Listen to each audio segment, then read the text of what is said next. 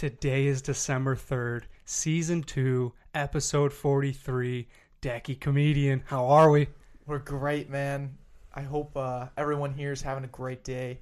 You're going to be able to hear my first ever open mic at Acme on the back end of this show. But before we get to that, Vinny Amendola, he is the founder, or co founder, I should say, of Alter Fitness, a local Minneapolis HIIT, um, what do you call it, Bo- bouquet fitness place. It's freaking awesome. He he has just a phenomenal story. He left Core Power. He was a high up executive with his co-founder there.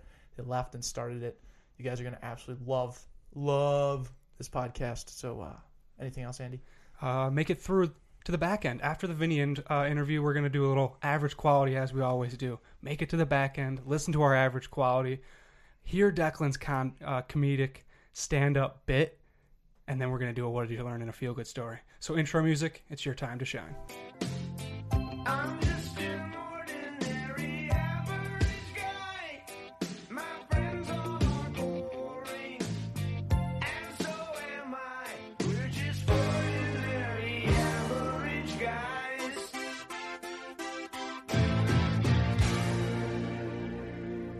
Today, we have Vinny Amendola here on the Back Pocket Podcast. How you doing today, Vinny? I'm doing well. How are you doing? Doing great. Thanks for joining us. Thanks Man, for having me. A little snow, a little tough getting here. You know, everybody had a tough time getting here, but I'm just excited to uh, just lock in, have a sweet conversation.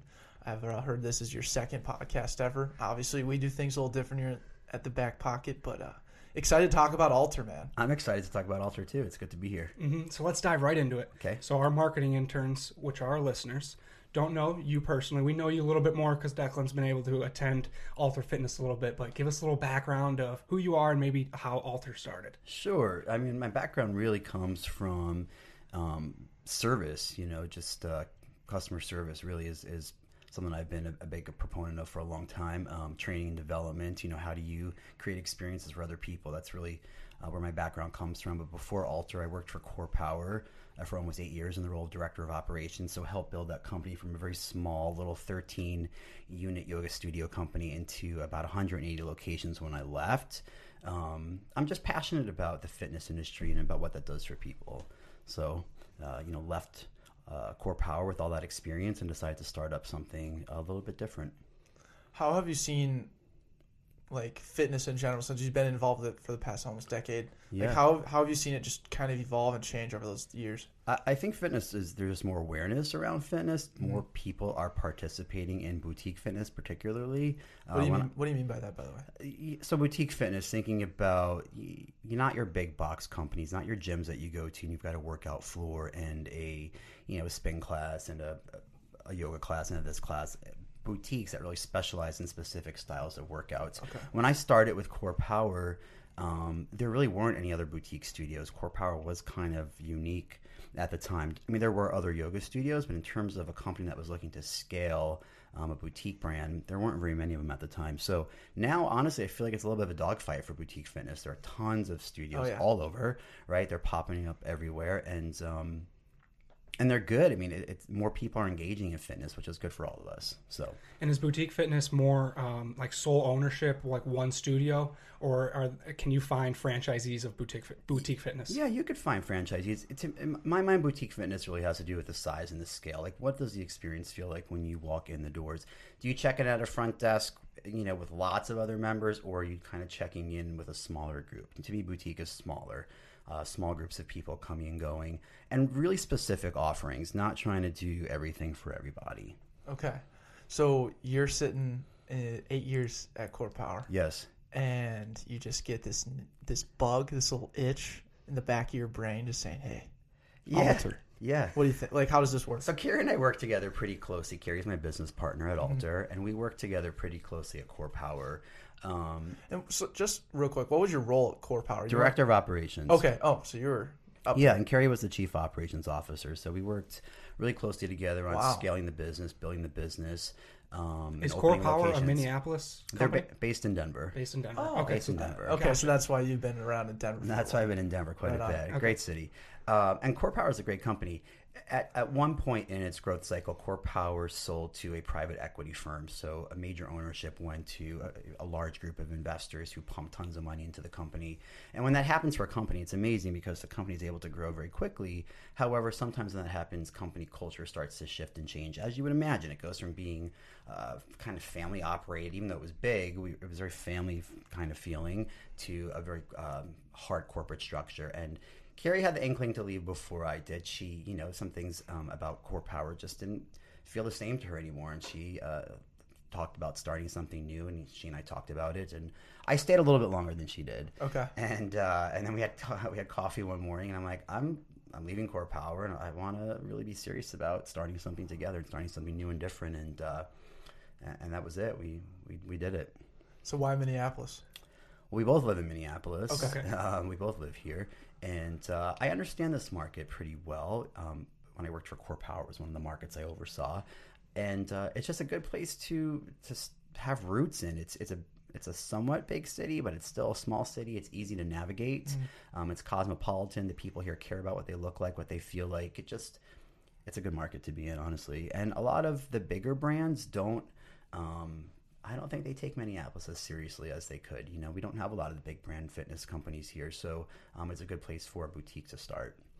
So you're sitting down with Kara, Yeah. and you're having coffee with her. Yes, What? I was having tea. She was having coffee. Okay. and who was the initiator behind, um, I'd say, the altar or kind of starting your own thing? Yeah, it was really both of us. Okay. Kari had approached me in a different capacity about another concept, and um, things with that fell through, and so it was kind of off the table. And uh, I reapproached her about doing something. The two of us. Because there was a different person who was going to potentially be involved um, in the beginning, and uh, that, like I said, fell apart. And so then, about a year later, I approached her and I said, "Let's do this." So I- it was really both of us. Honestly, it was both of us. Um, we talked about starting something when we would travel with Core Power. Sometimes you want to get out of your four walls, so we wouldn't always work out at Core Power. We try other fitness companies, and we always felt like we liked certain things about these places, and there were things that we did not like about these places. And so it was like, how do you take what you like and what you don't like, and bundle it all together and do something kind of unique and Yeah. and special? hmm And the reason I ask is because I, and you'll hear me say this throughout many of the episodes on the podcast, is I crave the creation story Yeah. of like the very earliest stages of Yeah. how something starts. Because our story is just kind of like, you know, we just we just did it. That's it's pretty pretty basic. And when you get boil it down to, most of the other ones are very similar to that. Yeah. You just start taking action. Yeah. So you guys decide to um, go go about this together. Yes. Um, and was the Minneapolis North Loop kind of the initial location, or what was like the shopping of locations? Yeah, that's a really good question. The shopping of locations really was was Minneapolis. We, we thought we let's start somewhere central so that we can kind of figure out where customers are coming from. Um, the city just makes sense for the concept that we um, that we had in mind at the time. We knew was going to be a little bit more urban and you know a little bit more younger focused, so it just made sense. Was North Loop the only location? No, we were looking all over the place at that time. And as you can imagine, being a startup looking for Class A real estate, uh, a lot of developers were like, who, you know, who are you guys? Um, what is this? Uh, even though we had uh, the background from Core Power, and we felt like that gave us a little bit of clout. Um, it was still like it was tricky. It was really tricky to get a location. So the real estate process, honestly, was the longest piece of this whole um, venture getting off the ground. Concept came together pretty quickly, although the name took a long time. We had probably about hundred different names Really? really um, trademarking is you know is a cumbersome process and also um, you like a name but someone else out there is using it and you know you don't want to have any sort of uh, competition uh, you know with names or confuse customers with names of businesses likewise we wanted a name that we could trademark because we want to grow this so it was important to us to have something that was unique that we could say this is our name and we, no one you know no one else could use it um, but outside of that you know getting started really was uh, it was a lot of conversations and uh, a lot of planning, a lot of sitting side by side and just dreaming and planning and writing and Really? typing and sending stories back and forth. Here's the story about the brand. You know, here's a story. Here's a name. Here's another name. Here's another name. I mean, asking friends for names and logos and designs and um, you know that went on for a long time. We always knew it was going to be a high intensity interval training concept. That that never changed the format evolved a lot. I mean, we had so many different ideas about what the studio looked like and where the equipment was going to be and how people access things and you know what the workout was going to be. Um, always based in HIIT, but um, not exactly what what you experience at Alter now. So why alter? Why alter? It was a little bit mysterious and sexy, like to ALTR, like drop the second vowel, really alter as into change, um, as into like do something that's going to alter you for the better, um, but also alter as in a foundation. So if you think of um, architectural terms, altar really is like the platform, the foundation that everything Yep. is built upon, and uh, and then also altar like a place where you set uh, you set some time aside or you set uh, you know some focus aside to worship or to uh, you know to focus on something. It doesn't have to be religious. You know, it's, it's about yourself. I think that's one really cool part that you bring up is like people's awareness of fitness has really turned into this other sphere in their life that they take seriously and almost as seriously as religion. We had a uh, guest by the name of Nick McLaughlin who runs this company called Stationary Astronaut, he goes, "People on Sunday now go to that yoga mat." You know, and I think that's why Core Power's really grown and scaled. And you could probably talk about that a ton. Hundred percent. You're so right. and just from that it's it's cool that like people take that seriously so when people are um, coming in for the first time so you got like just a random joe schmo like me walking in like how do you just grab their attention like what is your plan i guess to grab them and keep them more importantly Yeah. I- think first of all, you have to make people feel comfortable, like really welcomed. I'm so grateful for every single person that comes in that studio, and I mean that very sincerely. I can't be there all the time, so it's a matter of having, um, you know, team members that have that same sort of sense. I believe the genuine feeling at Alter is that it's inclusive, and we want to really keep it that way.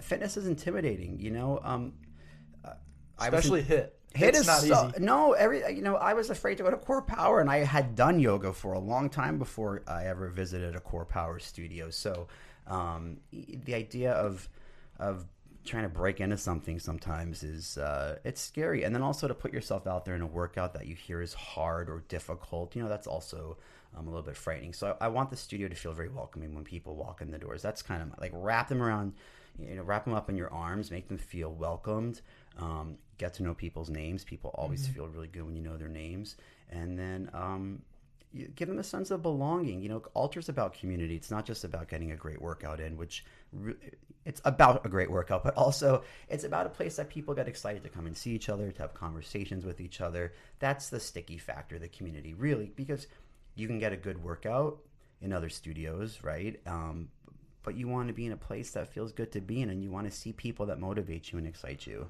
When i went into your into alter for the first time and you mentioned the word studio it's a freaking studio dude. You walk in i mean i was i work out at 5.30 because i'm a psycho but i get in there and it's uh, the ambiance is dark.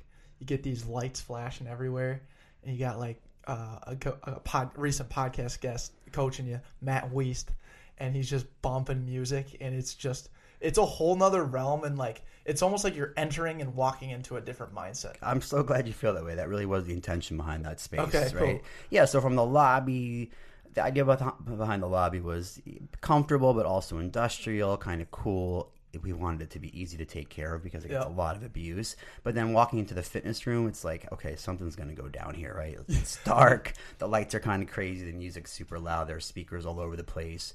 Um, yeah, it should feel like an experience. We want it to be somewhat, uh, you know, like you're you're in you're in it. i texted andrew um, and i was like yo it's like you're at rainbow road in mario kart if you've ever played mario Kart- kart before it's just you It's like a video game. Oh, It's- yeah. yeah. and it's like you're just driving around the rainbow and things are going everywhere like dude that's literally how i felt i had to tell you that I love that. That's awesome. When you gave me that comparison, I was like, "Oh, that's so cool. That's a blast." i gotta be there Yep. gotta be there It's got to be fun. Fitness has to be fun. Look, it has to be effective. Otherwise, why why spend your time doing it? Everyone is so time starved. Um, hence, the 50 minute classes at Alter, and you don't need HIIT for you know an hour or 75 minutes. You just don't. Um, but also, like, it has to be fun. There has to be something more to draw you in than just uh, getting a good workout. like the nitro brew coffee Like the Nitro Brew coffee, very popular offering. yeah where'd you where'd you come up with that idea Um, so Kari and I thought let's do um, let's do something up front as a concession. We played with the idea of smoothies because uh, you know we're both smoothie fans at home, and so we're like, let's how do we how do we do smoothies? And and we we play with it. Honestly, we, we gave it a good, uh, you know, good thought into how do we do it, and then we figured this is a whole nother business. Smoothies is another business. It's another staff member. It's you know it's another license through the city. It's all these things. And uh, honestly, the cold press and the kombucha are they're they're beneficial for the clients. People like the energy they get from the cold press. People like the benefits of the kombucha for their gut, um, and they're easy for us to execute. Oh, for You know, so that really was the idea behind it. What kind of concession can we have, and how can we um, manage it without it being a distraction? Because our business really is the fitness. It's why we offer some retail, but you don't walk in and have this big retail experience a la Core Power, who sells a lot of retail. And that's a whole nother business for them. Mm-hmm. We really want an altar to be about the fitness with a few other little, you know, shiny perks for we just so happen to sell T-shirts or whatever, right? Exactly. Well, and it's important, right? You want to get your branding out there. Mm-hmm. The clients are excited about the branding, and plus, people forget things. So you want to be somewhat convenient, um, but it's really not the main business there. Our business Right. is fitness. So same thing with the coffee and the cold press. It was like, how can we do something? Uh, or the coffee and the kombucha. How can we do something convenient that people will enjoy without it being a big distraction from the rest of the business? Perfect. You got the amenities, and you're talking about that fitness aspect. So I would love to tap into you building the team of people uh, running the classes. Yeah. What was that like for you and Kari? Um, and how long did it take to kind of find like those right people to lead each class? Yeah, that's a great question. Um, finding the team was really about. It was about a few things. It was about getting people with experience in fitness, really understanding the the body and um, and the movements, but also getting people with personalities, right? Because you can have these great trainers that are so amazing one on one with the client, but you put them in front of a group of people and it falls very very flat, and, and it's not their thing, and that's okay. And then on the other end of the spectrum, you can get this amazing energy in a in a fitness room that uh, you know pumps you up, but doesn't really give you any sort of real instruction. So that's that was our idea. How do we how do we blend group fitness and personal training? How do we get both? Um, and then from there, we started to pick personalities. Um, Matt really was someone that got introduced to me through, uh, you know, an, another coach that I know, and uh, we just kind of clicked, and and uh, I liked Matt a lot. We gave him a chance, and he's really one of our most popular instructors, so he was a very good chance. And he's just a great guy. He's a great guy, and he's also he just shocks you when he walks into a room. He's a, a room. beast! He's a beast. He's when he walks He's into a a, room, oh my god! I can't even believe it. And he's even more of a beast than he was when we met him. But Yes. uh, and he's just a nice guy. Same sort of attributes in all the instructors. We were looking for people that we wanted to be around, people that felt good to be around, but also people that um, had good knowledge of instruction. So, I love that. and we trained. You know, we trained before the studio opened for about three months. You know, almost every single day. Oh. Um, we trained, and, and and we still have the same instructors that opened the studio, so it was really That's nice. really cool. We spent a lot of time together, learning exactly what the altar workout was going to look like, and um, sharpening skills that not everybody was so keen on. It's really neat to know because I mean, when you start something like that, it's very hard to let go and regulate and delegate off those type of responsibilities because it's your baby. Yeah. And um, we are a podcast based on making, uh, trying something new comfortable. Like that's our, at our core, we're about growth and development and making someone feel comfortable trying something new. And hearing that advice of just like hiring someone and sticking to your principles, but also having this training process before like letting that leash go, um, is very important. And it's cool to hear from a fitness ex- uh, point of view. I think what's crazy too is um, just the extreme patience you had. So you leave Core Power, and it wasn't until a year later that you really got this thing going with Kari. Yeah.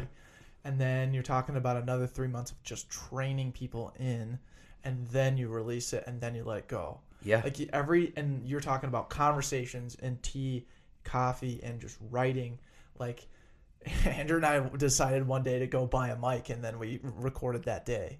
You know, like, Yeah. like we just kind of hit the ground running. But it sounds like your your process and your just patience and planning was phenomenal. Thank you for saying that. It, it it takes time. The reality is to do something right takes time Mm-hmm. Uh, in this realm anyway. Um, the real estate game here in Minneapolis takes time. You just aren't going to walk into a spot. It's not like renting up an apartment or. And I didn't know. You know, at Core Power, my role was very specific. I was based in operations, so anything that had to do with the product and the studios great. But I didn't source out new locations. I didn't uh, negotiate real estate deals. So being part of Alter means, you know, as an owner, you do all of it. And uh, really, real estate was took a long time. And then likewise, just sharpening up the concept and the language and, and, and the name. The name came, I don't know. I would say the name, we didn't land on the name probably for a good six or seven months into really um, developing it. You know, Alter existed and we had a lot of different names and, and some of them uh, were already trademarked, like I mentioned. And, uh, and then some were not good. Like we, uh, we actually bought the trademark for one sweat, the number one in the word sweat, and that was almost going to be the name of Alter. And and like gut check was like, ah, do women like the word sweat? Like, does it have some sort of dirty connotation to it? You know what I mean? Like, is that the result of working out, or does it feel dirty? And so, It would have um, crushed the football market. I I liked it. Uh, you know, but after a while, I thought there were a lot of fun, clever branding moments with the There you go. one sweat. Um, and then you get kind of stuck on something. You're like, well, this is it. And then we bought the trademark. It was like, oh my goodness. And that process takes forever too. Um, but I'm glad we landed on Alter. And surprisingly enough, you know, Alter was available with or without the second vowel. You know, there can't be any sort of confusion with brands and trademarks. And so um, we were grateful to get that name. Also, just being kind of a small brain guy, alter A L T E R versus A L T A R. There's kind of a discrepancy there, right? Yeah. So just eliminating it's just a great move. you know? Right. It's like you're Uh, it fits. I don't know. It just it looked. It sounded better. It's Yeah. kind of cool. That's awesome. so, um, we tapped in a lot about Alter, and I probably will probably get on to a little bit more eventually. But I would love to tap into Vinny. Sure. Let's do it. Let's get Uh-oh. let's get into it. Uh oh. So our first question when we ask about our guest is, "What's your average quality?" Yeah. And and we like to frame it in a way you do something well at times, and other times you don't do it as well. So, Vinny, what would be your average quality? getting started. And that might sound kind of crazy, but getting started really is my average quality because I can be really good about getting started with things and um, and feel good about what I'm doing. Also, getting started could be a process that paralyzes me, like just completely stops me in my tracks and. Uh, and you almost like don't do it right? Like i thought about doing alter for a, a while and it was can i really do this? And will it be right? Will it be perfect? And sometimes you do you just do it. You're like get started. And sometimes you you just don't. You uh you let the whole process of something evolving come before getting started if that makes any sense Is it kind of nerves then that really drive the getting started or hinder the getting started process for you? Yeah, I think it's nerves. I think it's this desire to be perfect, which is so crazy because no one's perfect and nothing is ever perfect. And if you think about it, companies are really just a bunch of people that got together with ideas, right? And so um, it's uh, it could be doubt or even you know insecurity, even having some sort of a background that you feel good about, and you're like, okay, I understand this. There are still those doubts and still those insecurities, and uh, and for me, sometimes getting started is it's paralyzing. I, I mean that you know sincerely. It happens to me now at Alter when I'm trying to work on something new. It's like just start, get started, like do it. And I start it, and I'm like, this is not right. It could be better. And it's like, no, you just got to do it, and then maybe refine it later, but start the process. And was Kari helpful in this in this situation, or was she kind of the same way? She's the same. Okay, Really? yeah, work, you know, uh, Kari's a little bit better than me, I guess, in, in terms of uh, moving things forward. But at the same, she she strives for perfection too, and sometimes you know that would paralyze both of us. That's interesting. Yeah, Yeah, that's crazy, man. So is that a fair answer to Yeah, that no, question? That's an excellent answer because really, it's bringing awareness to something that you re- you realize. I want to be really, I want to be great at this at one day. Yes. And right now, it's just that's you're not great at it, but Yes. it's your average quality. And Yes. It's not supposed to be looked at in negative by any means. It's just supposed to be something like, hey, this is just the reality. Show up and suck Yes. if you have to, right? And sometimes you have to. Great. I think that's one thing that um, we we really unpacked on our last podcast with Mark Mitri, and it's this idea that like the most successful, the greatest minds in the world, they all have the same fears, the insecurities, all the same kind of average qualities as you do.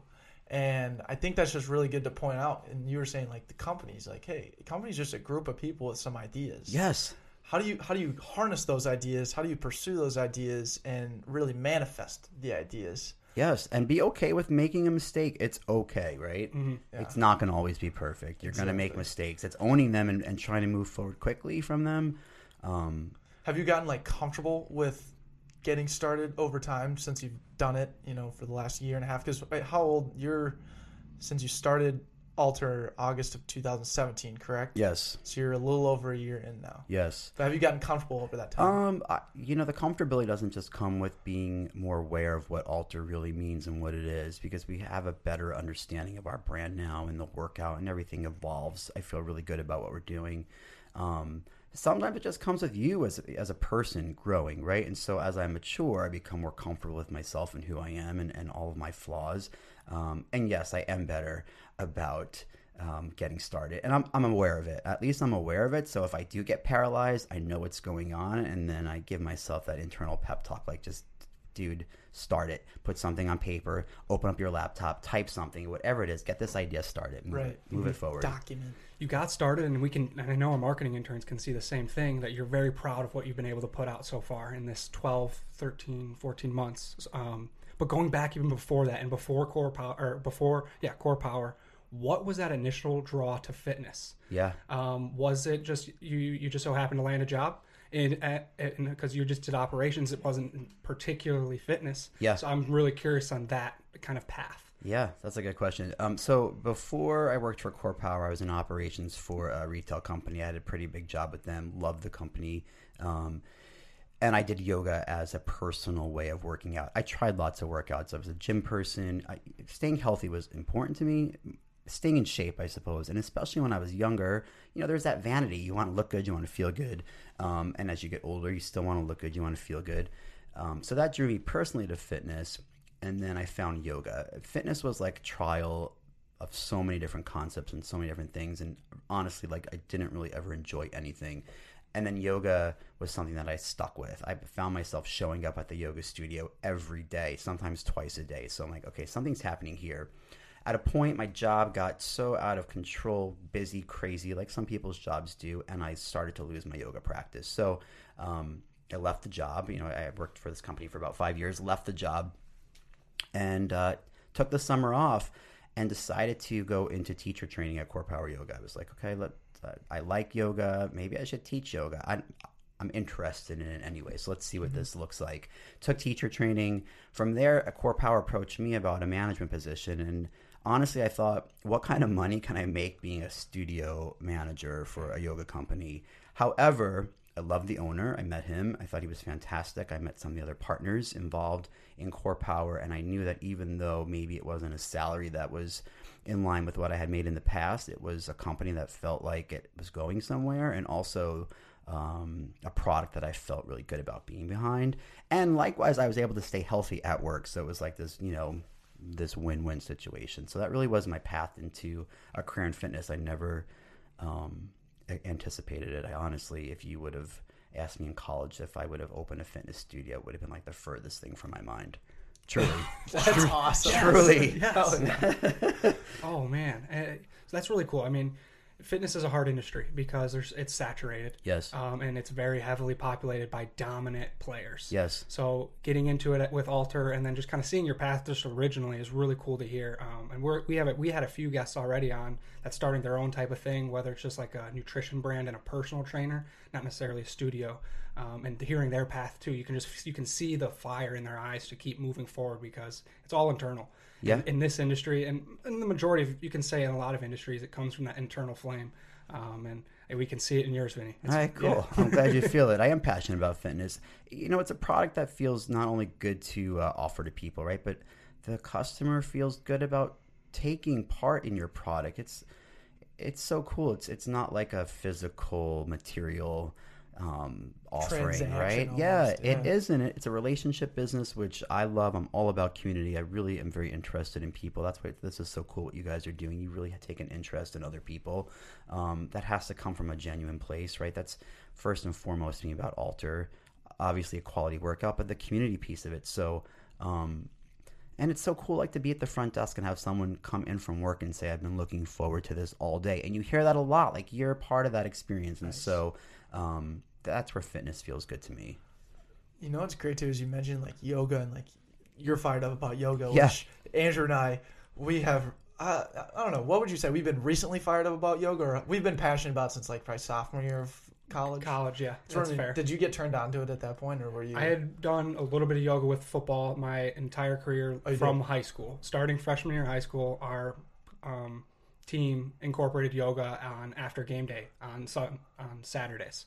Um, so I had been doing yoga once a week during the falls for four years, and then I got to college and I did the same thing because our football team at St. Thomas uh, incorporated yoga. And then we get to the finish of those eight years, and I'm like, I, I, I am the least flexible person around me, and I've been doing yoga for eight years. It's just kind of like helping me maintain my body. Yeah. And I really want to become even more flexible, and I'm still not flexible by any means. But we together do yoga with Adrian when we have free time, and she's a YouTube channel. Awesome. Yep, when we throw her up on in the living room, and like our roommates will come home and they just start laughing because it's We're just just a down dog. yeah. That's so yoga is so good for you. I, you know, I love high intensity interval training because it's very effective um, for caloric burn and also for building muscle. Not the same as yoga, but yoga is such a great workout. It's peace of mind. It's you know flexible body, and it's something you could stick with your entire life. So Yeah. good for you guys. Yeah, no, keep doing yoga. I just did uh before the interview today. I was doing uh, yoga for text neck. So I've just always been looking down at my phone because I'm a I'm just a millennial. So it was just it was tough, but just doing I just love doing it because it just it's a great reset button. It is a good reset button. It feels good. Working out in general does something to your body, right? These endorphins that um, start to fire up. It's a real thing. So whether it's yoga, whether it's any sort of workout, it's you know it's good for your mind. So you just like being in the HIIT and fitness in- industry. Is there anything like kind of coming up or something new that maybe not a lot of people know about that we should know about? I don't think it's something that people don't know about, but I'm really interested in meditation, and which sounds like so on the opposite end of of HIIT, but um, you know, workouts in general should bring you to a place of meditation or some sort of peace of mind, whether it's yoga or HIIT. And I know that maybe sounds a little bit disjointed. Like, how does HIIT bring you to a place of meditation? I'm not saying you're going to lay there and, um, you know, and om or whatever it is um, after a HIIT class, but having that clarity of mind to me brings you to that that place of meditation. It's where the yoga postures come from, right? You you're focused so hard on these postures that um, you can't think about anything else, and at the end you're exhausted like any exercise class. So I think meditation. Uh, you know, if I uh, if I wasn't so hands deep and in love with Alter, and I do love it, and we have a lot of plans to grow it, I would I would turn my attention to meditation. Um, I think there's something more than just this individual experience that people are having at home with meditation. I you see it on the coasts. There are meditation studios um, where groups come together and they um, you know they practice meditation and it's powerful. It's so powerful. And also, there's group fitness encourages people in a way that sometimes individually working out in a gym does not. And I, I know there are both mindsets. I'm not saying one's right or one is wrong, but there's a whole group of people out there that can't engage in certain activities by themselves. I'm one of them. I, you'll never see me in a gym lifting. I'm just I would never be good at it. I tried it. I didn't I need the motivation of other people around me and of someone coaching me. I think the same is, rings true for meditation. I'm not saying you can't do it on your own and that it can't be a personal experience because it very much can and should be. Um, but I also believe that there's power in uh, group meditation, and, and I think we'll see more meditation studios pop up. I really do. That's neat. I didn't even think about a studio in that sense Yeah. because we've had our professor. Uh, we weren't able to take his class, but he also helped out with the football team in meditation. He came and spoke with us. He, he came became really popular junior and senior year, um, and we eventually had him on the podcast. Dr. William Brendel. Yep, So Great cool. guy. He's a Mhm. great dude. and he is to a core. He's teaching meditation and the simplicity of it, yet the ability to just take those time for yourself. And we always say when on this podcast, we call it trapping the puck, bringing your thoughts together, Yeah. and then transition into your next point. And that's when, like, when we feel like we're getting on a tangent, one of us will just go, "Hey, let's trap the puck here." Yeah. And in meditation, you're doing that same thing. Um, you sit down, you close your eyes, you're taking those deep breaths, and when your your thoughts just transition out, and you're just like, "Oh crap, I just lost my breath." Trap the puck and move on. And when you're talking about like people starting to create that as a business, I think it'd be really, really beneficial for people to again have that motivation to do it with a group Yeah. and have that freedom that it's This not collective it's experience, yes. yes. and it's not religious. It's and No. that, that's a difficult connotation to kind of separate. Same thing with yoga. I feel like you know uh, when you really practice yoga in a studio, you realize that it has no real religious uh, connotation to it, right? No one's trying to preach any sort of religion on you, or in most yoga classes. Mm-hmm. You know, it should be it's open to everybody, and meditation's the same thing. Yeah, and it's just tapping into yourself. Like Yeah, meditation is sitting still and breathing. yeah, being alone with your thoughts, really, right? Mm-hmm. Like not trying to fidget, and it's hard. It's, So meditation backwards. is so hard. Very hard. Oh my god. Um, so t- I, I, I'm really curious to hear this question. We kind of just recently been asking it. Uh, we're talking about yoga and meditation, and those are two things that people have uh, trouble incorporating into their daily routine. So I'm curious, Vinny, if there was no like fires popping up at altar and you had the perfect day, what would that look like productive wise? Like how would you organize it from the moment you wake up to the when you go to bed? Yeah. So no fires. Um, we don't have a lot of fires at Altar, which is good. It's still, um, you know, the team is. I love the team. They're they're so helpful and they really um, they're so supportive, which is very cool because it's you know it's for a lot of them it's very transitional. I'm talking about the people that come in and keep the studio clean or the ones that work at the front desk. A lot of them are college students. They have other aspirations and dreams, and so when they're there for the time that they're there, they put so much time and attention to it. So there aren't a lot of fires to put out, which is amazing. Um, but if I didn't have any stress of running a business, because you still have to run it, right? There's still all this stuff that has to happen. Um, I would spend more time on development of of more locations because that piece is very time consuming and um, you know and it's important. If you want to grow the business you have to always be figuring out where you're going to open next really. We have the concept now you know we have everything we need. We understand how to open this and um, i have players that will transition with us. So i would spend more time doing real estate. Really?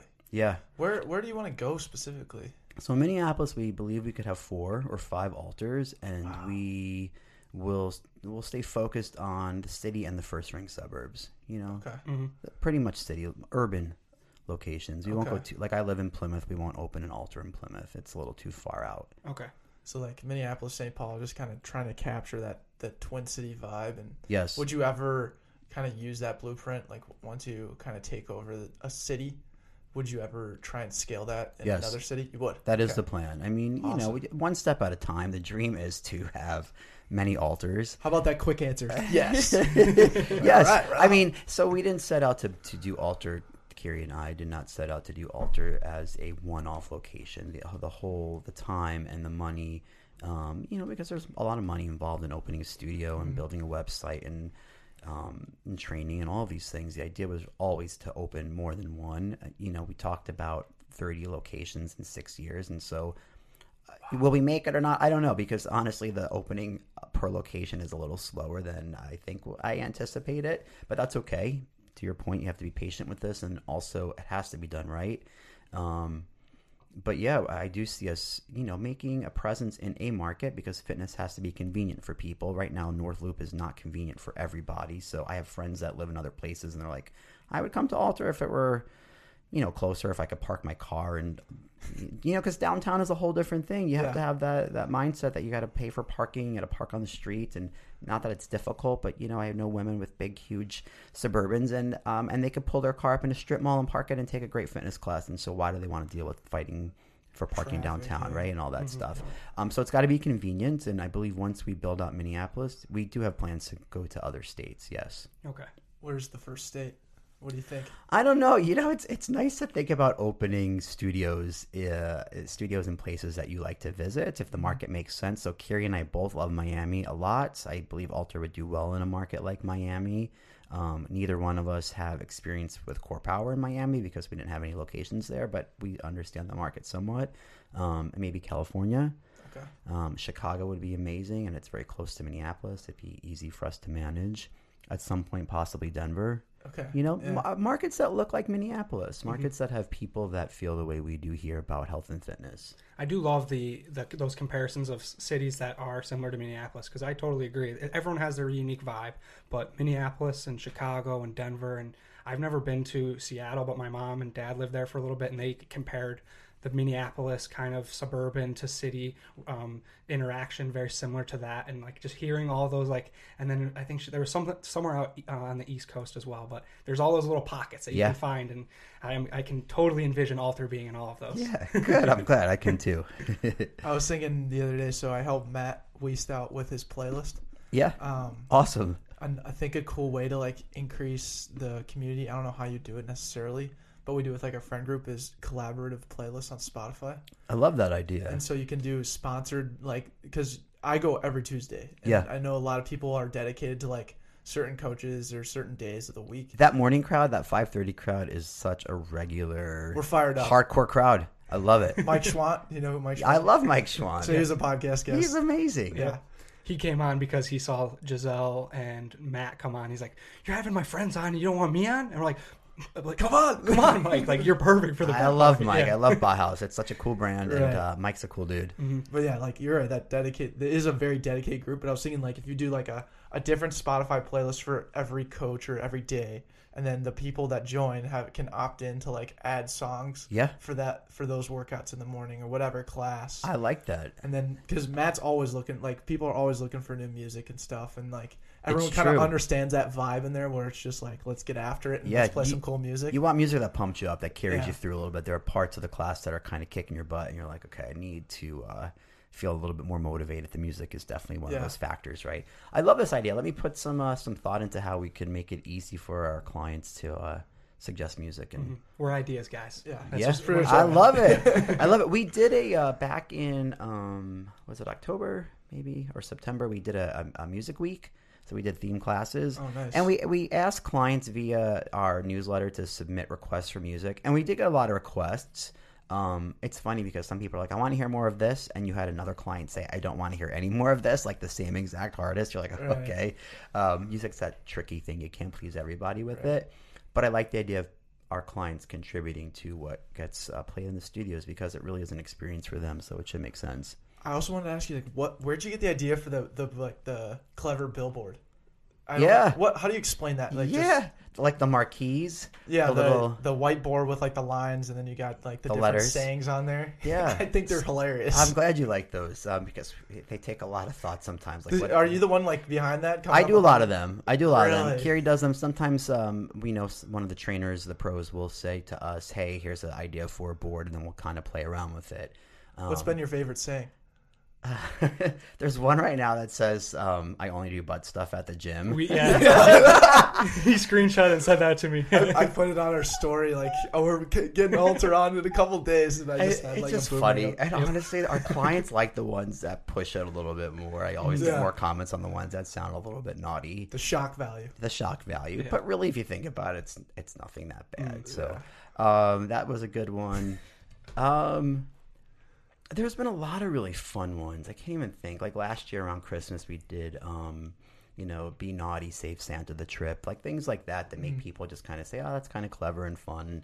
Also, a little bit uh, playful, maybe sometimes a little bit edgy. Okay. Yeah, but the idea behind having those, um, so that marquee above the fitness room door that says altar with little lights, Kari and I wanted it to feel almost like you were walking into a theater or um, a show. So that was the idea behind that marquee. And then along with that came the signs. We needed a sign behind the front desk. We thought so anyway to advertise kombucha and cold press, which we don't even use for that. But uh, and that then spun having a second board in the studio that we could put messages on. Here's another idea. Yeah. You could have people. You could have like a board that people would access on Alter, and it would just be kind of like a community board. Yeah. Um, kind of like a Reddit, but then it would just be you'd like post a title and like saying, "Hey, I need a marquee name," and Yeah. then you have like all your clients comment, and then basically they can give give points to the ones that they like or not. And That's the- so fun. You know, you, do you know how Reddit works? Yeah, I do. And then you just basically put that concept on your page. That's a great idea. Yeah, yeah. I love that idea. All the ideas, ideas. coming at it too already. I've been thinking about this. Man. I go in there at every like at five thirty. I'm like, oh, that's a good idea. I, mm-hmm. I'm, al- I'm always thinking about it. It's a good time though. Man. Well, uh, to your point, anything that engages um, community on another level, right? Right. and that gives people somewhat of a voice in what's happening, um, makes it more experiential for everyone. oh yeah. I have a question about engaging a stranger. Yes. Okay, so this is a, a question we don't ask all the time, but I think this will fit right up your alley. Um, it's a bar story, and it's something that, or you could call like an, uh, an Uber driver story. It's you have to engage a stranger. You're sitting at a bar and you and you want to talk to this guy, and um, and you just you have a conver- you you have a story that you feel is very interesting, and you want to keep his attention. Um, what would that story be? Does that kind of make sense? Yeah. I don't know if I did a great job of framing it. Some No. It's a story that's like unique in itself Yeah. about you, but keeps them engaged because Yeah. it's an interesting. it could be in any situation. Yeah. Yeah.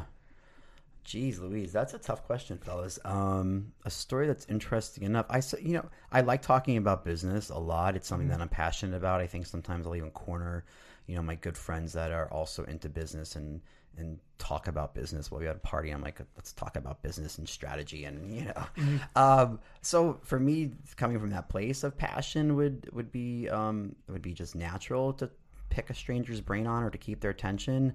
Hopefully they wouldn't be bored and, and have something to, con- to contribute. And i think people typically do. I think a lot of people are interested in in business and business development and also like in your story. When people hear you own a business um, you know they're they're typically intrigued by that so i suppose it'd be about alter and Okay. yeah How about this? This I Yeah. think now that I'm clear. Now the the wheels are turning. okay So you're keeping someone engaged via business. yes What would be a time that you failed, and it could be with Alter, yes um, and you had to respond and grow from it? yeah um, a time that we failed at alter and how to grow from it hmm you know we failed in the very beginning. We failed with our first, um, our first head trainer, and I don't want to throw anyone under the bus because the person was absolutely lovely and wonderful. Um, but we failed big time. We turned over control of our workouts to someone who had a ton of knowledge um, about fitness, but really did not have the same vision of workouts, and we gave him a lot of creative freedom over it. And um, and it wasn't well received. It, the classes at first didn't feel exactly right, and also the training from this particular person um, wasn't landing on anybody. And it was like this is our this is our head, you know, this is the person who's in charge of all of it. And so, um, you know, I, I think we failed in a couple ways. We failed by not identifying the exact right person to um, to have control over. Uh, writing workouts and, and being a big piece of the brand, and then also um, in and securing a personality that was going to land with the type of client that we already knew we wanted. Um, and and what I learned in that moment, what we both learned was you have to make decisions quickly, right? So um, we had to part ways quickly, which is never easy, but we had to move fast, and also that we couldn't be so careless with giving up control over the brand. Not right away, anyway. And I never want Alter to be a brand that is about carrying me because it is not. It's why you don't really see us in any of the marketing or in, um, you know, just really anything. It's not about us. It, it never really was. It was about the, the clients and the trainers. Um, but you you can't be so willy nilly in um, in you know trusting everybody or expecting everybody, I suppose, to have the same vision that you do. You've got to really solidify that, create it, and then have some sort of f- framework that you give people freedom within. Love that. All right, good. I'm glad that makes sense. Yeah, no, that, that's checking out to me. So when you're in these situations and it's just like, man, we screwed up, right? Yeah. Um, what's in your back pocket? So this is something where you're in a stressful situation. Yeah. Pressure has become stress at this point, and you have failed. But what kind of like mental quality or mental attribute do you rely on to move quickly Yes. and make it the right? I love decision? this, and I used to say this to the team I worked with um, at Core Power because things got very stressful uh, a lot, um, especially with an equity partner. You know, the, the expectation changed. It was a private business, and you have these big players, and things changed. And uh, so, first of all, stress. How do you interpret stress? Right? What type of pressure does that create on you? Um, for me, that typically drives me to either come up with a solution or to um, take action. So um, that's really the answer. It's it's taking action. It's moving forward. It's uh, not letting it paralyze you. It, it is getting started. What's interesting to me is when it's stressful and I have to take action like quickly, I do. Um, so it's it's course correcting right away. Just stepping up. You have to. Getting it done, well, right? and here's the deal: it's your business. So at the end of the day, you need to be able to do every single function of that business. So if somebody doesn't work out, you got to step in. You got to do the job, and uh, that's there's a level of uh, comfortability there. It's like okay, so if, if if tomorrow our head trainer left, or if tomorrow Matt left, or the front desk person left, or the cleaner left, or whoever left, Kari and I could step in and do the job. You know, and and you have to. Yeah. That's a golden nugget. And we and like as Giselle likes to call it, a, a snackable moment. I mean, that's that's that's a great advice. Thanks. So thank you. You're welcome. Um, transition to the back end. Do you have any questions that you want to follow? don't up know. I think you're, you're Okay, crushing it. Sweet. So we finish with two final questions. Okay. Uh, the first one puts the ball in your court. So you, we've been asking you questions for now 48 minutes, Yeah. um, and you've been fantastic. And I really do think our listeners, our marketing interns, are going to take a lot from this. Um, but do you, we were we're curious if you have any questions for us. Yeah, so like just like you asked me, like the future of Alter, like what do I want to do with that? What do you want to do with this? Great question. You get asked that a We lot. do. yeah, in, we in this situation, this is probably the most frequent question. Yeah. and it gives us a great time to think about it. Even and it, every single time, it's not different, but it gets expanded a little bit further. Yeah. Right. So feel free, to. Um, and like, And I am really intrigued by this. You know, it's interesting to me because podcast is something um, more your generation than mine. I, I, I do engage in podcasts, but I, I uh, you know, it's all interesting to me. All these, just the ways that the ways that you guys function and live. It's different and it's interesting. You know. and, and they're all different mediums too. Yeah. And so we're always just thinking about this, which is crazy. But so we end where you do our podcast in seasons. Right now we're season two, episode forty three, and then we're gonna end December twentieth, and then we're Andrew and I are gonna take a whole month off in January, and then we're gonna come back for season three in February. Where we want to take season three is um, traditionally the back pocket has been kind of a popcorn effect of guests. So one week it's Vinny, the next week it's Giselle, the next week it's uh, Bajas, Mike Schrant. You know, it's just kind of all these different people, and they, and we try and bring out similar themes, you know, uh, within all these different people. But what we think, i or what we're trying to do, is niche down and maybe unpack a greater story that's just bigger than one person, maybe over a month, and then kind of identify that for our listeners, so that when they come back every single Monday, they kind of expect what they're getting into, and then that way we can expand that um, that story, that brand, Concept. that That's so cool. Yep. So that's kind of where we want to take it. And Yeah. we're and we're not sure if we want to uh, frame those months in a sense of like it's a it's a um, attribute like taking action. The whole month is just unpacking how someone's taking action, and that's whole, whatever that month. What we're, Right. our questions are just gonna be themed around that, or we're gonna do it in like an industry uh, profession sense. So it could be we're gonna tap into fitness gurus. Um, across the medium of doing yoga, weightlifting, um, just being an avid lifter or yoga, and or actually running a business. It could tap into like do coffee and YouTubing, and all. It could be a whole different variety of different professions. And we're not sure like what way we want to take it, and really, it's our freedom. And I think that's the coolest thing. And you're talking about it's your business, and you control how you want to handle everything.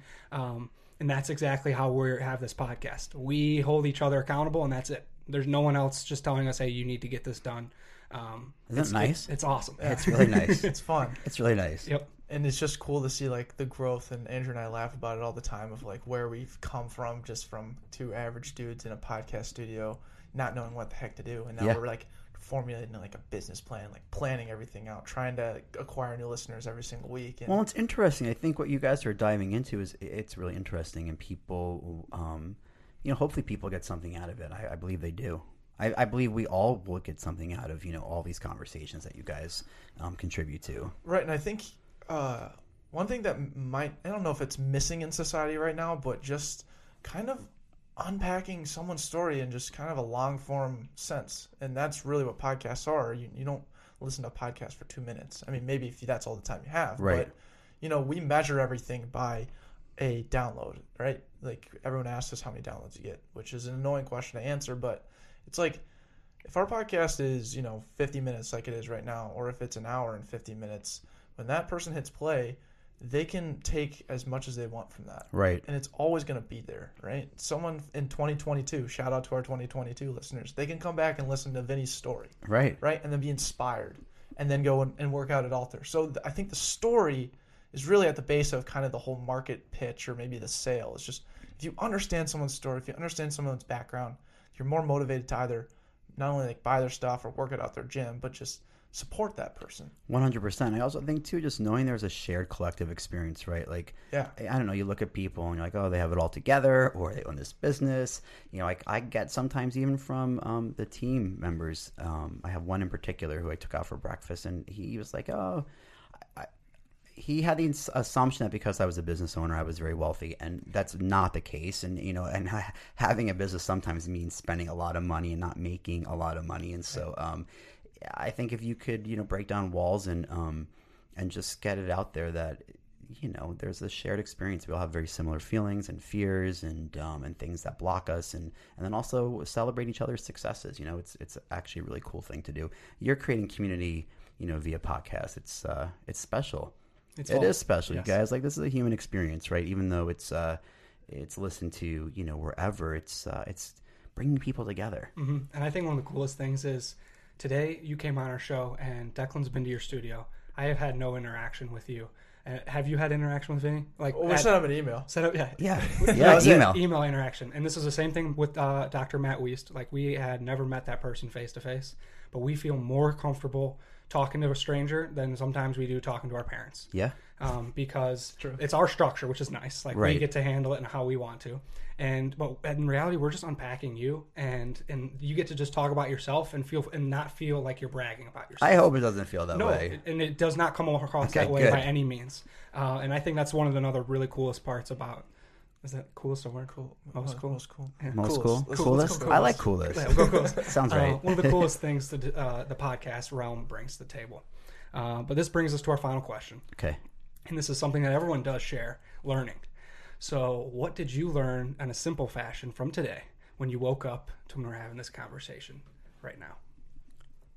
I learned that I, I think we just kind of talked about it. I just mentioned it that there really is a shared collective experience and something that maybe seems like it could be a little bit disconnected. I feel like you know we get so tuned into our phones and our computers and listening, um, you know, by ourselves to podcasts or radio or watching TV, and you're engaged in something that um, lacks what feels like human interaction, right? But um, it really does exist here. There is community that is being built, and also, um, and, and to your point er- from earlier, like people are getting something out of it, or learning something, or um, or, or maybe building, you know, some of their own security. Um, but that I think that was a light bulb for me to really figure that out. Like, hey, there's actually something deeper happening here than just the three of us sitting in a room having a conversation with each other. Right? There's something greater happening. But isn't it cool that it's just a conversation in the room with three, t- with Yes, three dudes? Like, it is cool. And like how that that That's what it takes. that's all it takes. That is right? all it takes. Mhm. Company, just a bunch of people, right, with i- ideas. I mean, Ideas. Target. Think of this big company, Target. You know, it's like it's it's just a bunch of people with ideas. It Mhm. really is. It's so cool. well, Vinny, thank you so much for joining us. My pleasure. That's a wrap. Vinny Amendola. Holy smokes. What a dude. I I loved like every second of that, and I loved when you asked, um, what was it? It was the like, what's your normal like, what's a, a day in the life of Vinny? Like, I great new question. Let's keep firing on. Yeah, that was the second time I've done that. One- I did it first with Mark Mitri, and I was just thinking about it because he was just the ultimate production guy. Yeah, He, he was running through everything, and I was like, man, he really gets a lot done in a day. Mm-hmm. So, what would his ideal day look like? And now, like, using that as kind of a transition before you ask, or maybe even after you ask, what's in your back pocket? They Mm-hmm. kind of like go hand in hand. Uh, I really start. I'm really liking the vibes from that question. yeah, very. I think that might stick. Mhm. That might that might stick. That's, that could be a season three hit. yeah, that could be a big season three hit. Absolutely. Here we are though, the back end. Everyone that's still listening, thank you, and just get fired up because we got one hell of a back end today. Average quality. Average quality this week is kind of unpacking the network we've been using for the for our guests this past. I don't know. I'd probably say six guests. I, I can't really get exactly, but if within that realm, outside of like Josh Letty and Gino and Dots, it's really been Giselle Ugardi's network, or just her referencing, "Hey, you should get this person on. They'd be an awesome guest." And we totally are like, we do a little bit of research on it, and it's like, oh my gosh, they would be a great guest. Yeah. So our average quality this week is can just always tapping into Giselle's network to use as our guests. We're like little guppies, dude. Show and the funny thing too is she will text us all the time and be like, "Hey, get this person on. Hey, get this person on. Hey, get this person on." And so we're like at a probably twenty five percent getting Giselle's references on, but still, it's still like reflecting on it now since we've had her on in July. It's just been her network, and it's now it becoming our network, might, might I say? So uh, thank you, Giselle, and we're paying it back. We're paying it forward, uh, and she is a recurring guest. She's going to be the anchor of season two, and I'm stoked for that. Yeah, she'll be our final guest. I believe that is December 17th. 17th, is the last week of our show, Mhm. and then we'll have one on December 20th with Deck and I. hmm Let's hit him with our final rundown of our guests. Yes. Okay. So we're gonna end. So this week was Vinny. Next week is Jay Laruca, and he just sent us an, a baller. I email. saw that. Yep. Unbelievable story. He won the. He's 21 years old. Sam, not to brag, got another 21 year old Well, guy. I, I'm an intern at, an, at a podcast, so who's really flexing? That's a Yeah. good point. Yeah, Good you are point. flexing pretty Yeah, hard. Yeah, you chill out over there, dude. Um, you're doing great though. Thanks. Uh, big time producing stuff today. Um, Jay LaRuca though, he just has a crazy story about um, his dad having addiction, and he's basically turned that into a speaking tour, and that became a company. He ended up winning the Fowler Entrepreneurship Challenge, won sixteen thousand dollars. He's coming on the show next week to talk about his story. And then we finish up with Giselle. So those are the last three guests, and then our marketing intern spotlights go.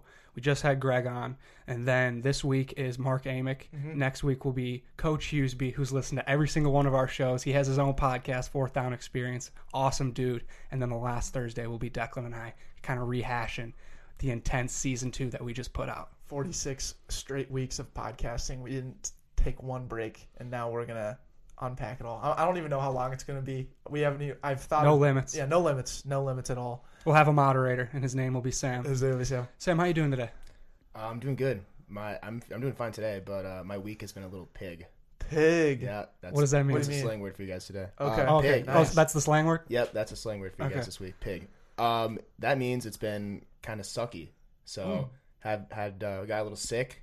Got a little sick this weekend. I was pretty pig. Couldn't do a lot. Uh, what else? Had to study. Had a test today. I was pretty pig. Had to study for this test. Okay. Test test went not pig though. Test went Mm. very well. Pig went. It went horse. Horses are better than pigs. Sure. Yeah. Sure. Horses are cool. Yeah. I Sure. Are getting into farm animals now? Or, yeah, but I don't know. Just, uh, yeah. So I mean, my my weekend was a little pig, but hopefully this weekend will be horse. how was yeah. uh how was your trip out to Alabama? Did you you uh, market the podcast at all? Any, I any did. potential guests? I flashed out business cards. Okay. Um, showed people Instagram, everything. Uh, it was a good time. I, I don't know if Alabama's if their people are you know podcast listeners. I don't know what they they do down there, but They have one of the best podcasts in the South I've ever heard. Is? Night Swims. The night swims. Yeah, dude. what? Night Swims podcast. You never oh heard my of 'em? gosh. No. Oh my god, the Night Swims podcast, they're phenomenal. I think they're in Mobile, Alabama. I don't know, but we used to do these things called promo for promo, where we would promote some other person's podcast and then they would do the same for us in return just to kind of tap into different markets. And uh, the Night Swims, like they barely started, and we reached out to them, and it was just awesome to hear some other wildly average guys in Alabama. Bunch of goofballs. They're crushing it though. It's still going, which Yeah. is awesome. Uh, yeah, they're still going. Love love following them. They always tune into our live streams. But sounds like you had a great week. We're, we'll tap into that a little Yeah. bit more. I really want to touch on this on Declan's week though. So we talk about Giselle. Giselle also connected us with a, a, a dec- connected Declan with a comedian, Lisa. Shout out to Lisa. Shout out Lisa, who uh, will eventually be on the show because we just love her story. Yeah. Um, so we got connected with her, and more more so, Declan got connected with her and kind of told him the ropes of if you want to get into stand up comedy, maybe you should follow this path.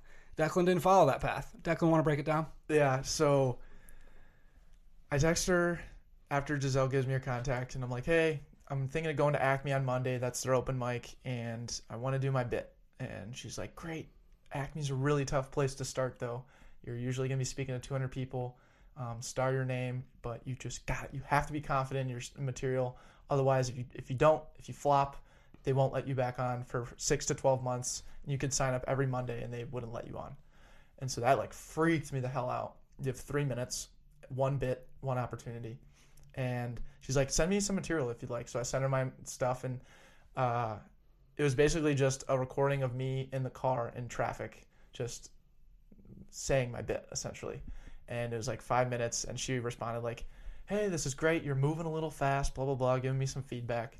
And I, my confidence was kind of shot. It wasn't her fault at all, but just like the anxiety of the whole situation going in and I mean, she just helped me out because just making me aware of all the things that was going on, and I delivered. I just got up there. I forgot about the nerves. Andrew and I, I, I got there at six and performed at eight fifteen, and uh, yeah, it was wild. Thanks for showing up, by the way, at like six fifteen. Keep me company because I was so nervous. I've never been that nervous in my life, and I crushed it. I thought I crushed it. Yeah, don't sh- know. should we uh, see if the marketing interns like it? Yeah, so let's uh let's roll the bit right now. It's three minutes. You guys be the determiner. Hopefully you laugh. If you did, leave a five star review and a, and a comment saying funny bit. Uh, and let's get to it. Yo, so my name's Declan. Just like my man Sheldon, dude, I have uh, I have some cones for nipples, dude. I'm, Sheldon, that's why you wear a sweatshirt, bro. Get it together. Um, but anyways, dude. Oh, last six weeks, my car has broke down three times. And it, oh yeah, thank you. And uh, I had to be taking a lot of Ubers to work. So by the way, who's who's a Uber driver in here? Just like curious. Full disclosure, yo, my one man, dude. You look like a you look like a Craig back there. So my, my man Craig, shout out to you, man. Getting people home safe, no more drunk driving. I mean, it's not an excuse anymore.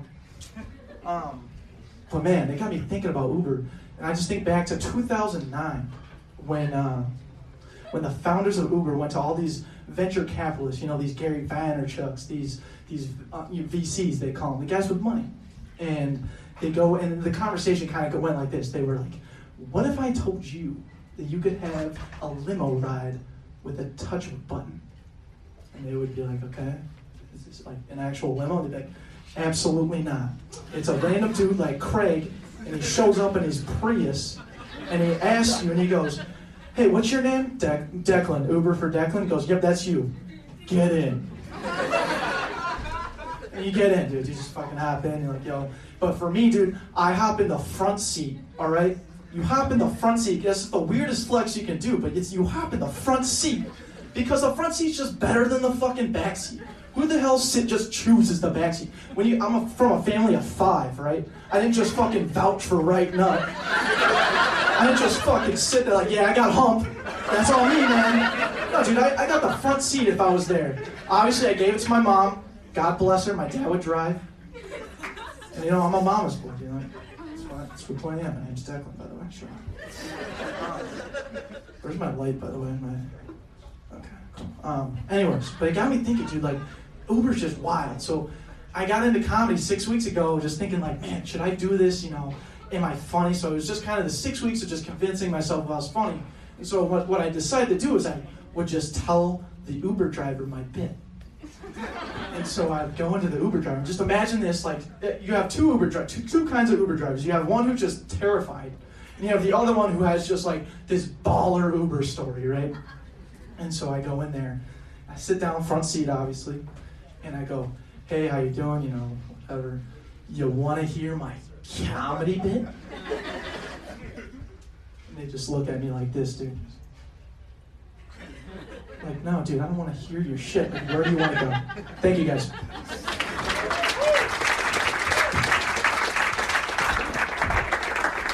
Alrighty, let's keep this going. What'd you think? I I really appreciated the content that you that you utilized. I personally had never heard what you were going to talk about. You didn't even tell me the topic, so like I was going in blind. I, I you told me a few of your bits that you had written down, or like it was like kind of personal experiences, and I was like, ah, I don't, like I, I wonder if he's going to utilize like pauses and stuff because it it just wasn't that funny. Like, Right. It was one one of them was kind of sad, the other one was kind of like, yeah, that's you, Declan. I don't know if the audience is going to know Right. if it's funny or not. But this bit was three minutes, and I thought, dude, you crushed it. And my favorite part of the entire thing was the first ten seconds. You really showed how comfortable you were, even even though you say you were super nervous. You really showed how comfortable you were. It was you got up there and you made a joke about the previous guy that came up. And I don't know if you had known to do that already or you just picked it up from the first two guys that did it. Because the first person went, second person went and did the same and did that thing that you did. Right. Third person did the same thing, and then you went up and you kept the ball rolling with like, all right, I'm going to keep that those jokes afloat, keep the crowd laughing, Right. utilize his joke, and then go into my own bit.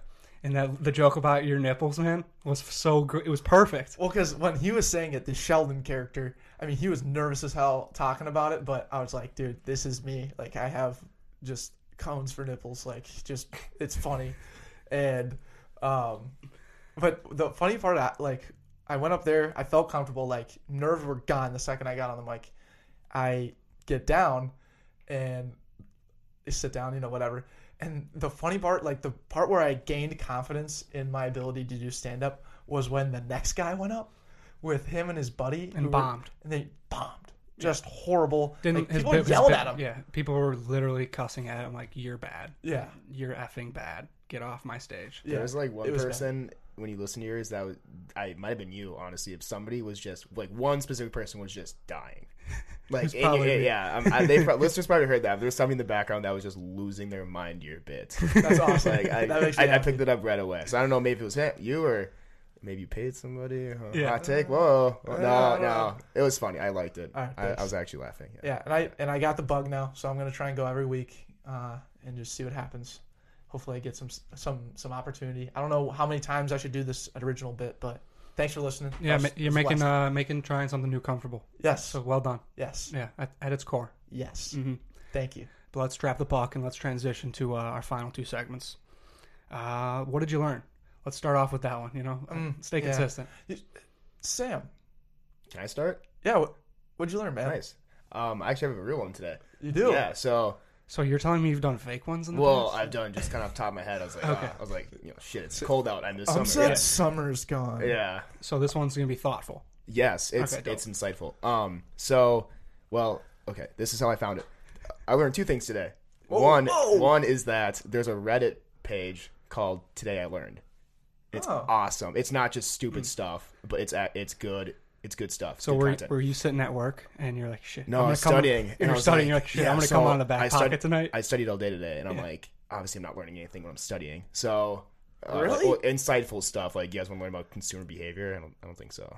Sometimes we do. No, you don't want to learn about it. So, uh, so I learned that, and it was awesome. Like, I actually sat on there scrolling through, and the thing I learned was back in, I think it was 2008. Um, a high-ranking person in Coca-Cola got their hands on like the ingredients or the formula for Coca-Cola, and they tried selling it to somebody at Pepsi for 1.5 million dollars. And guess what the person at Pepsi did? Snitched. Told Coca-Cola that this girl was trying to get some money out of them, and the girl, I didn't, I didn't read all the way into it, but she was facing like 10 years in prison. Oh, Damn. Yeah, Because that stuff's patented. I would yeah, say. yeah. Did But they, did they pay out the Pepsi guy? Like, yo, I thank didn't, you. I didn't read that far into it. I went back Here's your one point two million. but- yeah. But like, uh, how much is the Coca-Cola formula honestly worth if you think that she's asking for 1.5 million? Think about if you if somebody just handed you the Coca-Cola formula right now, what would you do with it? Honestly, that little recipe is worth so much money. That girl was asking for, and she was smart. She was like, if she got her hands on it, Yeah. Why didn't she ask for more? In my opinion. I think 1.5 is a lot. I mean, but like, what could Pe- what could Pepsi even do with it? It's crazy. Yeah. It blew my Yeah. mind just thinking about this little formula, this little you know bottle of liquid is it's worth been kept. A, 1.5 it's mil. been kept a secret forever. Like no one knows. Besides, it's in like a secret vault, and like only the top level people in Coca Cola know it. Like not even like Yeah. the people that are in the manufacturing know every ingredient. Like you only know like eighty percent or thirty percent because like they get mixed with other departments. Like your department's not supposed to know all of it. It's crazy like that. It's like the Krusty Krab formula. Yes. It's like no one knows. You can Google that though. Yeah. Uh, uh, that's, it's just yeah. It is crazy. But you asked that gotta question. I You have can't Google the Krusty No, Krab formula. the yeah, cr- you the can cr- Google. You can't. Yeah, Goo- you you, can- can't Google you the can Google Coca Cola formula. Yeah, you can you can Google the Krusty Krab formula though. No. Yeah, no. I did when I was like ten. And Okay, it's there. Like you can. it's so- yeah. It- it's a cartoon, man. Anyways, it's the best cartoon. But uh, R.I.P. the creator of it. By the Yeah, way. that- Holy that's shit, super that's sad. sick, yeah. Sorry. right. Okay, keep moving. Sorry. anyways, um, so what I learned was um, two things. I forgot my first thing actually. Why do we keep having two things? I don't. N- Niche it down, dude. one thing it is humans uh, were part of their evolution was that they're always going to be afraid of mice or rats because they naturally carry like just horrible diseases like the black plague back in the day so humans are always naturally afraid of these rodents eh, which totally explains my behavior um, last night i was terrified of these mice that are running around our house right now I had, dude, in 30 minutes, I had two mice run between my legs, and that changes a man. But I felt more comfortable about it once I found out that uh, it's part of our evolution. It's part of our makeup. So that's what I learned. Nice. I, I learned that too last night. Matt Heron told us that. Yeah, Matt Heron did tell us that. I'll, I'll give him credit for that. hmm that. And I don't even know if it's true, but I'll take it for what it for what it what it's worth. Yeah, me too. Uh, am I up? Yeah. What, how, how are you today, by What the was way? your second one? I had cut him off. Yeah. What, what what actually was it though? Just in review. Oh, I remember. Mason Ramsey came out with a new Christmas song, White Christmas. He covered White Christmas. It's so good. So good. Okay. Anyways, what's up, man? We didn't need that. But what? Uh, how, yeah, you how- can cut that, Sam. I'm doing well. You're doing well. I had a really good day, really productive day. Okay. Um, and now I'm here in the back pocket, so life is good. What did I learn? Let's see here. This is, goes back to my my commutes. So I had always been listening to sports talk radio um, on my way to work on to United Healthcare. Um, just taking in 30 minutes of like Nick Wright speaking or Skip and Shannon speaking and Colin Cowherd. Colin Cowherd, Dan Patrick, uh, Chris Russo, like the whole every station I'd just be clicking through. Mike Golic and Trey Wingo just I had every single one on my little thing, and I was like so sick of these guys. They're just now they're just so annoying. So I was like using my Sirius satellite to like skim through stuff, and I landed on this this uh, hip hop station. What's it called? Hold on, I wrote it down.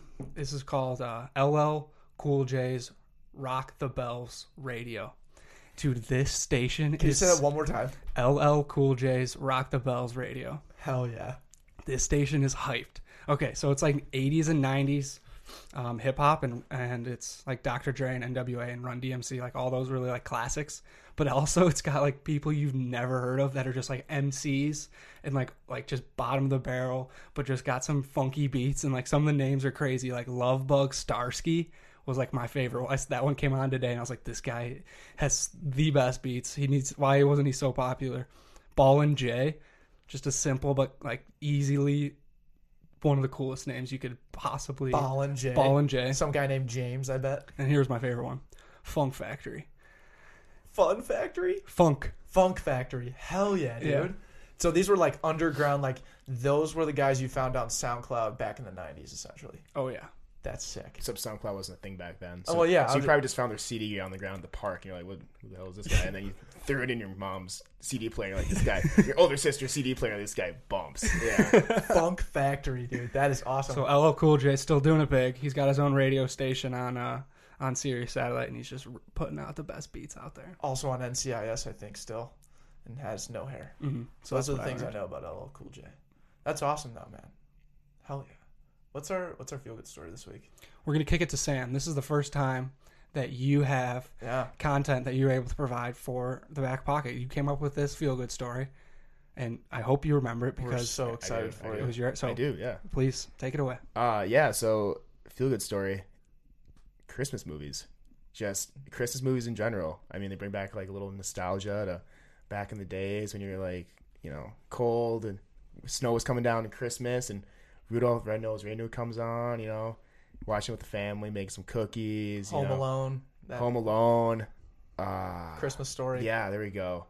Um, the Grinch, another big one. Yep. So yeah, this whenever you just hear those, whenever you just kind of like hear those jingles of the movies, you know, Mhm. and you kind of just see like the snow come on, the TV, and the characters come in, just really makes you feel good inside. Makes you feel warmer. Makes you remember the the good old days before student debt and Carl and trying to find a job and yeah.